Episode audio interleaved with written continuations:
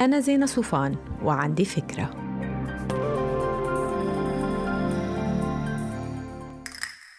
هاي أخيرا السي في أو سيرتك الذاتية صارت على مكتب المدير مع كومه سيفيات لعالم تانيين مقدمين على نفس الوظيفة. برافو!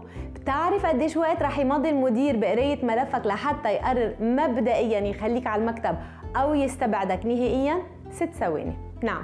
ست ثواني هيدا هو المتوسط بحسب الدراسات مش تأليف. علما إنه الدراسات بتقول إنه حتى لما يكون في إعجاب مبدئي معظم أرباب العمل بيعطوا السيره الذاتيه أقل من 30 ثانية قراءة. يعني بدكم تقولوا اللي بيصير هو عملية مسح للسي في فقبل ما نحكي عن فنون التفاوض والإجابة بمقابلات العمل خلونا نحكي عن الأشياء اللي بتخليك ما تخسر معركة الست ثواني الأولى. أول شيء الترتيب والوضوح والبساطة. اسمك واضح فقراتك مريحة للنظر لخط كلاسيك مش مزوزق. هاي ألف باء تاء السيرة الذاتية.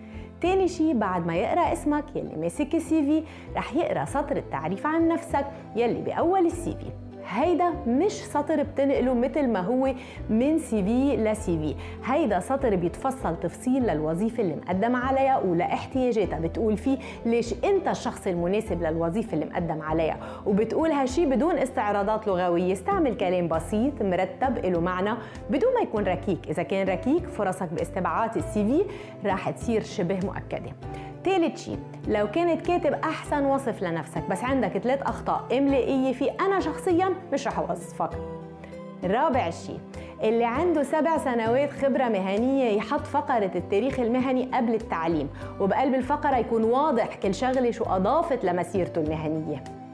خامس شغلة بفقرة الهوايات مش غلط ذكر الهوايات يلي بتفرجي إنك عندك مهارات يمكن مطلوبة بالشغل. يعني إنك لاعب ضمن فريق basket مثلا.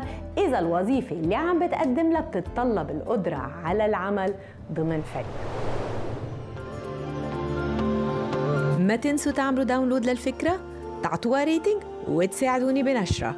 باي